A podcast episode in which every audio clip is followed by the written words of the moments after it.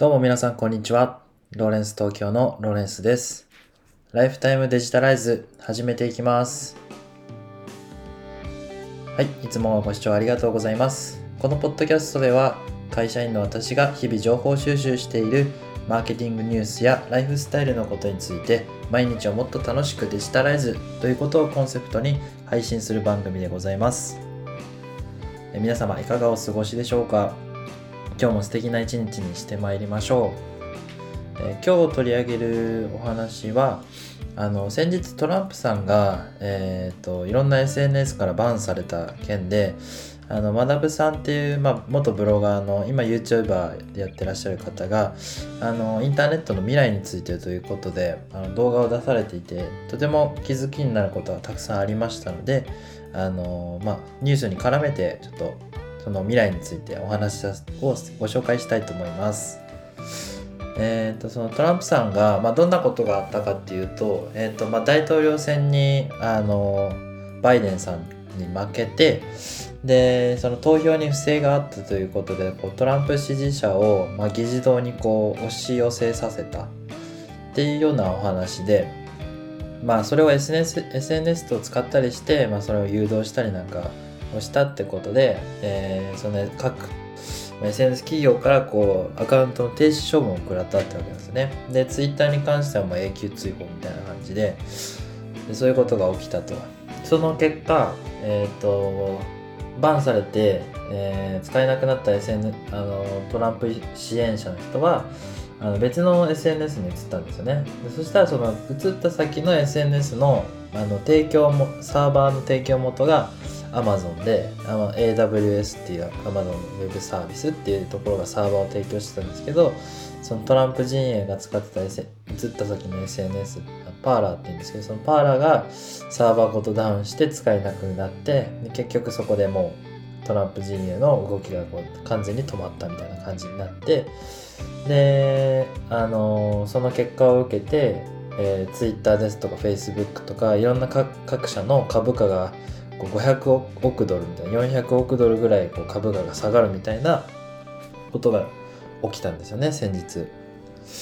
でこれを受けてあの学さんの動画では、えーとまあ、この国家の情勢によってあの本当に正しいことを SNS 企業はやってるのに株価が下がって巨大な損失を被ってしまうっていうそれってなんか全然フェアじゃないよねっていうようなお話をしていて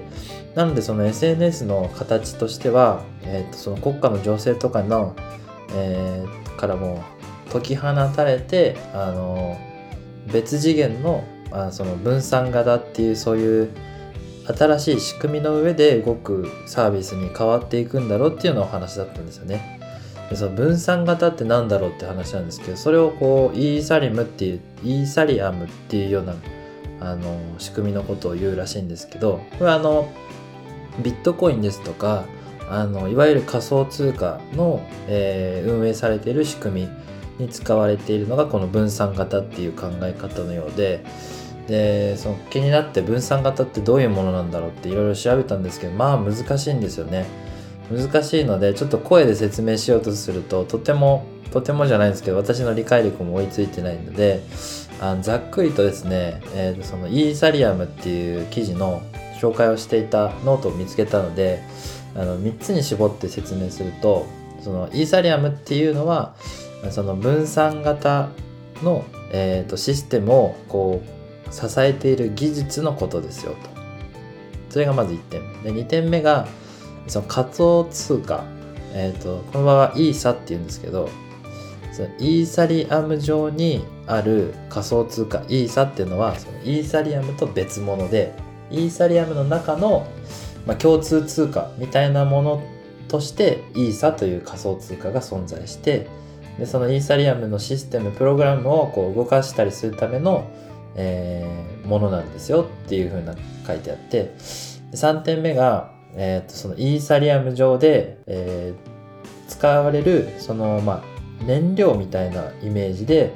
そのアプリを動かすための燃料としてその仮想通貨が、えーこう取引されていくっていうような、まあ、そういう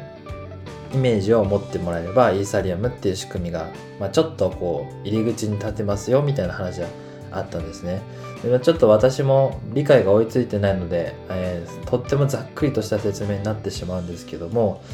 あの要はその国家とか、えーとまあ、経済情勢とかそういうものから、えーと、全く別次元の管理方法で SNS が、えー、こうプログラムされて、え、運営されるっていう形を今 Twitter とか Facebook とかそういう SNS 企業は目指してるっていうことなんですね。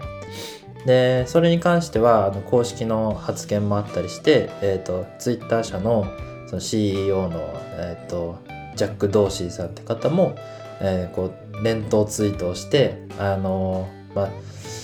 今回のそのトランプさんをバンした件についてはあの我々もいろいろ思うところがあるみたいなそういうところからいろいろ始まるんですね。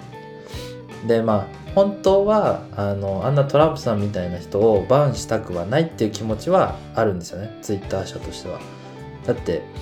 あれあれだけのフォロワーがいれば、えーとあそこプラットフォームで使っていてもらえれば